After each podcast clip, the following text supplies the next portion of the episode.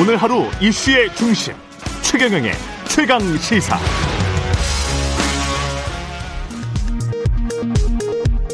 라디오 정보센터 뉴스입니다. 정부는 6월 말 1,300만 명, 9월 말 3,600만 명에 대한 1차 접종을 마치고 11월 집단 면역을 달성하기 위해 하반기에 18에서 59세 일반인 백신 접종을 시작하고 7월부터는 50대 고3 및 수능 수험생, 교사 등을 우선 접종해 나갈 계획입니다. 국민의힘 전당대회 선거관리위원회는 오늘 당대표 선출을 위한 본경선에 진출하는 5명의 후보를 확정합니다. 본선 진출 5명은 2주간 권역별 합동연설회, TV 토론회 등을 거친 뒤 다음 달 9에서 10일 본경선을 통해 최종 당선자를 가리게 됩니다. 정부가 의욕적으로 공공 재개발 재건축을 밀어붙이는 가운데 오세훈 서울시장도 50만 호 민간 재개발 재건축 계획을 구체화하고 나섰습니다. 이에 따라 서울 전역의 재개발 재건축 열기가 갈수록 증폭되고 투기 수요를 자극할 수 있다는 우려가 커지고 있습니다. 지금까지 라디오 정보센터 뉴스 아나운서 정은승이었습니다. 여러분은 지금 KBS 1라디오 최경영의 최강 시사와 함께하고 계십니다. 네, 5.18 광주 민주화운동 기념일 직전 광주구상 발표부터 정책 비전이 담긴 이낙연의 약속이라는 책 출간까지 대선 일정이 다가오면서 여러 정책적 구상 내놓고 있습니다. 분주한 행보를 이어가고 있는 더불어민주당 이낙연 전 대표 연결되어 있습니다. 안녕하세요. 네, 안녕하세요. 예. 여러 구상을 지금 내놓고 계시는데 특히 주목되는 게 그제 토론회에서 이재명 경기지사의 기본소득 도입 주장에 대해서 검증될 여지 너무 많고 시기상조다. 이렇게 말씀하셨습니다. 의미를 좀. 예. 예. 네, 물어, 물어봐서 그렇게 답을 했죠. 어, 그 뭐, 언론에서부터 예. 아는 얘기죠. 예. 검증될 예. 여지 많고 시기상조다. 이거는 구체적으로 좀 말씀해 주십시오. 예, 이런, 이런 것입니다. 우선 예. 재원이 너무 많이 들어간, 돈이 많이 들어간다는 문제가 있죠. 돈이 너무 국민. 한 사람에게 예. 한 달에 50만 원을 준다고 해도 1년에 300조가 들어갑니다. 예. 그러면 우리나라 1년 예산이 556조니까 예산의 절반보다 훨씬 더 많은 에, 돈이 필요하다 이런 얘기죠. 예. 그 돈은 세금을 지금보다 거의 두 배로 내야 된다는 얘기가 되니까요. 음. 네, 대단히 어려운 일이고요. 그 다음에 예. 부자건 가난한 사람이건 또는 일을 하건 안건 똑같이 나눠주는 것이 에, 양극화 완화에 도움이 될 리가 없죠. 네. 에, 그래서 이른바 역진적이다. 불평등을 오히려 에, 완화하지 못하고 심화할 수도 있다. 음. 그런 두 가지 문제가 가장 크다고 생각합니다. 그 그에 이지, 대한 그에 예. 대한 검증과 설명이 있어야죠. 그에 대한 검증과 설명이 필요하다. 그 네. 검증이라는 말씀 많이 하셨는데 기본소득 외에도 기본주택, 기본대출 이재명 지사는 이걸 여러 기본 시리즈를 내놓고 있단 말이죠. 여기에 관해서도 이제 검증이 필요하다 이런 말씀이십니까? 당연히 검증이 돼야죠. 그런데 예. 구체화되어 있지는 않은 것 같고요. 음. 구체적인 설명을 내놓고 예. 어, 검증을 할 필요가 있습니다. 본인을 위해서도 그게 필요할 겁니다. 예, 본인을 위해서도 그게 필요하다. 그 부동산 문제가 가장 큰 현안인데 네. 지금 정부 여당 논의는 어느 정도는 정리된 것 같은데 재산세 감면안은 최종 확정됐고 종부세, 양도세 완화는 유예된 것 같고요. 완화를 네. 할지 안 할지 그 관련해서는 어떻게 보십니까? 네, 당의 다수 의견을 따라간 것 같고 당정 간에 예. 접근할 수 있는 어 그런 접점을 찾아서 음. 접근을 한 걸로 보입니다. 에, 재산세 완화 구간을 조금 확대하자.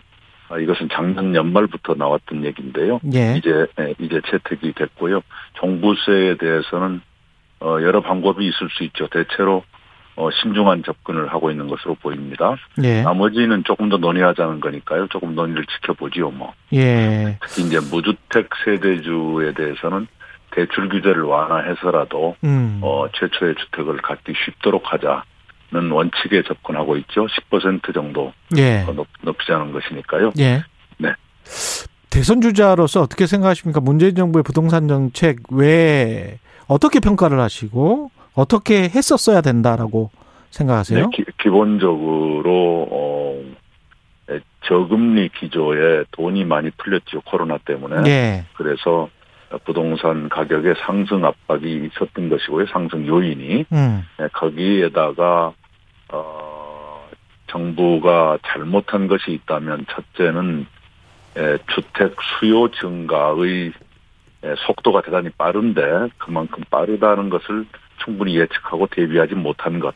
예, 그것은 뼈아픈 대목입니다. 특히 그 일가구 주택이 폭발적으로 증가하고 있거든요. 예. 네, 가구 분할이라고 할까 또는 에, 지방 청년들이 서울로 몰려드는 그런 현상 때문에 일가구 주택의 수요가 폭발적으로 늘어나는데 그에 충분히 대비하지 못한 것이 에, 뼈아프고 가격 상승의 요인이 됐다.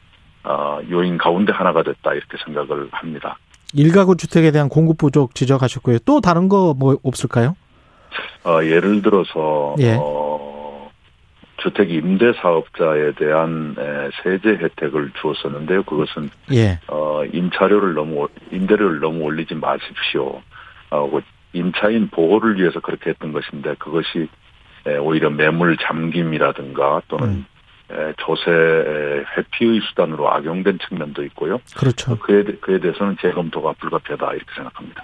근데 이제 줬던 혜택을 다시 뺏어 와야 되는 거잖아요.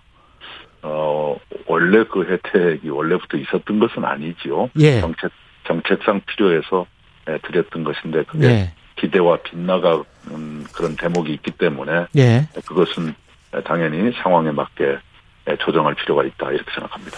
이낙연의 약속이라는 책에서 국민의 삶에서 국가는 무엇인가 이 기본적인 국민의 삶과 국가의 관계에 관한 화두 질문을 던지셨는데 답은 얻으셨어요? 예, 제가 아, 나라 아, 내 삶을 지켜주는 나라라는 국가 비전을 제시하고 그- 그것을 위한 정책 수단으로 이른바 신복지, 예. 복지보다는 훨씬 넓은 개념입니다. 음. 노동, 교육, 주거, 의료, 돌봄, 문화, 아, 환경까지 포함하고 있는 것이기 때문에 예. 그 삶에 직결되는 모든 분야에 대한 국가 책임 또는 국가가 국민과 함께 지향해야 할 목표를 설정하고 함께 나아가자라는 것이니까요. 그것을 통해서 우리 삶을 위협할 만한 모든 요소로부터 삶을 보호해야 된다. 예, 그런 예, 정책 목표를 가지고 있고요. 예. 그렇게 해야만 됩니다. 왜냐하면 청년층을 비롯해서 대부분의 국민들이 예, 오늘 힘든 것보다 더 힘들어하는 것은 내일이 불안하다는 것이거든요. 예. 그 불안을 줄여드리는 역할을 국가가 해야 한다. 이렇게 생각합니다. 책 내용 중에 논문의 제1 저자 등재나 특정 계층 학생만이 부모 찬스를 이용해 인턴을 하는 조건은 입시제도 자체가 불공평한 것. 이 부분은 이른바 이제 네. 조국 사태를 우회적으로 비판하는 그런 그런 것이 아니죠. 그런 건 이명박- 아닙니까? 이명박 음. 정부 시대에 그 제도를 도입했어요. 예. 그 제도 자체가 불평등한 제도였다 이것이지요. 예. 조국 장관이 등장하기 훨씬 전 이명박 정부 시대에 도입된 제도의 잘못을 지적한 것이죠. 제도의 잘못을 지적한 것이다. 네네. 네. 예. 관련해서 민주당 어떤 뭐랄까요? 재보궐 상, 선거에서 참패 원인 중에 하나로 이제 부동산 공정 이슈, 그 공정 이슈가 불거진 이른바 조국 사태 그런 이야기를 하시는 분들도 많은데 어떻게 생각하십니까? 그 부분은? 그러니까 어떤 예. 하나가 아니라요. 예. 그 불공정은 도처에 있습니다. 제가 어제 비유하기를 예. 마치 잔디밭에 잡초가 나듯이 음. 어 틈만 나면 삐죽삐죽 나오는 것이 불공정이거든요. 그래서 그렇습니다. 그렇- 예. 예, 그런 일이 생기지 않도록 차단하는 장치가 제도적으로 있어야 하고요. 예. 만약에 그것이 비친다면 그때그때 뽑아줘야 됩니다. 예. 네네. 그런 어, 몇 가지의 노력이 병행돼야만 그나마 공정으로 접근할 수 있다. 고 생각하고요. 청년층이 특히 느끼는 것은 공정이 많이 훼손됐다, 소- 상처받았다라는 것인데 예. 그렇다고 해서 공정의 에, 추구를 포기해서는 안 되고요. 음. 공정이란 걸 그 가치를 빨리 재정립해서 계속 추구하고 어 공정이란 게 완성되는 게 아니라 끊임없이 도전받고 훼손되고 하는 우려가 있기 때문에 끊임없이 감시하면서 점검하고 어 불공정한 사례를 없어가는 것 에, 그런 노력이 부단히 계속돼야 한다 이렇게 생각합니다. 지난 5.18 앞두고 광주에서 사회 경제적 민주주의 제도화를 위한 개헌 예, 이 개헌이라는 이 단어는 상당히 의미가 있는데요. 네. 예, 어떤 의미로 던지신 거예요, 이건? 예, 우리 헌법이 시행된 지 34년 됐습니다. 우리가 예, 아홉 번 어, 헌법을 고쳤습니다만은 가장 오랫동안 지속되는 헌법입니다. 예, 그 헌법이 예, 만들고 시행됐을 때 우리 국민 소득이 아마 3천 달러 수준이었을 겁니다. 예, 근데 지금은 3만 달러를 넘어섰는데요. 그 헌법의 틀을 그대로 가져간다는 것이 무리이고요. 어, 특히 이제 국민의 기본권과 어, 불평등 완화를 위한 헌법적 에, 기반을 갖는 것이 매우 기묘합니다. 예컨대 국민의 기본권 같으면은 에, 생명권, 안전권, 주거권 을 신설하자는 게 저의 제안인데요. 예, 에, 이 코로나 같은 감염병 사태, 에, 그리고 산업재해가 잇따르는 이 현상에 에, 국민들께서 생명이나 안전에 대한 어, 기본권을 요구하는 건 당연한 것이고요. 예, 지금 같은 에, 주거 난에 에, 주거가 고- 국민의 당연한 권리다라고 하는 선언적 규정이라도 두어야 예, 어, 그에 맞는 주거 정책을 취하기가 쉬울 거예요. 음, 그다음에 노동권도 이미 헌법에 있기는 하지만 예, 새로운 노동이 마구 태어나고 있지 않습니까? 플랫폼 노동을 그렇, 포함해서 그렇 죠. 그 장치가 아직 없어요. 그리고 그 노동의 공정 가격이 아직 제대로 형성되지 못해서 착취의 형태로 전개되는 그런 부분도 있거든요. 예, 그래서 노동권이나 에, 환경권, 교육권은 이미 헌법에 있지만 음, 좀더 보강할 필요가 있다 이렇게 생각하고요. 평등의 문제 가 굉장히 심각한 도전을 받고 있는데 예, 불평등을 심화시키는 요인 가운데 하나가 저는 부동산이라고 보고 그 중에서도 토지 공개념을 확대해서라도 예, 토지가 더 이상 에, 자산 불평등의 진원지가 되지 않도록 하는 그런 우리 공동체의 노력이 필요하다 이렇게 생각합니다. 그러면 이 개헌이 어떤 정부의 형태랄지 대통령 중임제랄지 이런 것에 방점이 찍힌 게 아니고 사회 경제적 민주주의를 위한 제도화를 위한 개헌 이거군요. 예, 저는 그렇게 제안을 했고요. 지금 예, 에, 박병석 국회의장님 산하의 자문기구가 예, 어, 정부 형태를 포함한 개헌에 대한 에, 연구를 하고 있을 겁니다. 7월 중에 나온다고 하는데요. 예. 에, 그것과 함께 에, 논의될 필요가 있다 이렇게 생각합니다. 그것과 함께 논의된다면 만약에 이제 뭐 대통령 중임제도 이야기 될 것이고 내치는 뭐 총리에게 대통령 외교부 네, 네. 안보국방 그 구상이 좀 있으세요 혹시? 어, 저 개인적인 구상을 에, 말씀드리기보다는 예, 어, 권력 구조에 관해서는 우리 사회와 정치권의 합의가 선행돼야 합니다. 예. 에, 그러지 않고는 에, 논의가 진척되기 어렵지요. 음. 네. 언, 만약에 대통령이 되면 이 개헌에 관해서 제안을 하겠다. 네. 선거 기간 중에 그런 말씀을 하실 예정이 있습니까? 네, 후, 네네, 후보로, 후보들이, 음. 어, 헌법에 대해서 공약을 하고, 예. 누가, 다- 누가 당선되건 취임 초기에 바로 개헌에 들어갔으면 좋겠다. 아, 이렇게 생각을 합니다. 네, 알겠습니다. 그 광주에서 또 이명박 박근혜 전 대통령의 사면론 제안하셨던 부분에 관해서는 사과를 하셨어요. 이건 어떤 의미? 네, 저 나름의 에, 생각이 무엇이었든 간에, 예. 에, 사법적 정의, 그리고 국민의 공감대가 얼마나 중요한가에 대해서 충분히 헤아리지 못했다. 아, 그 시기와 방법이 좋지 않았다는 점에 대해서 사과드렸습니다. 예.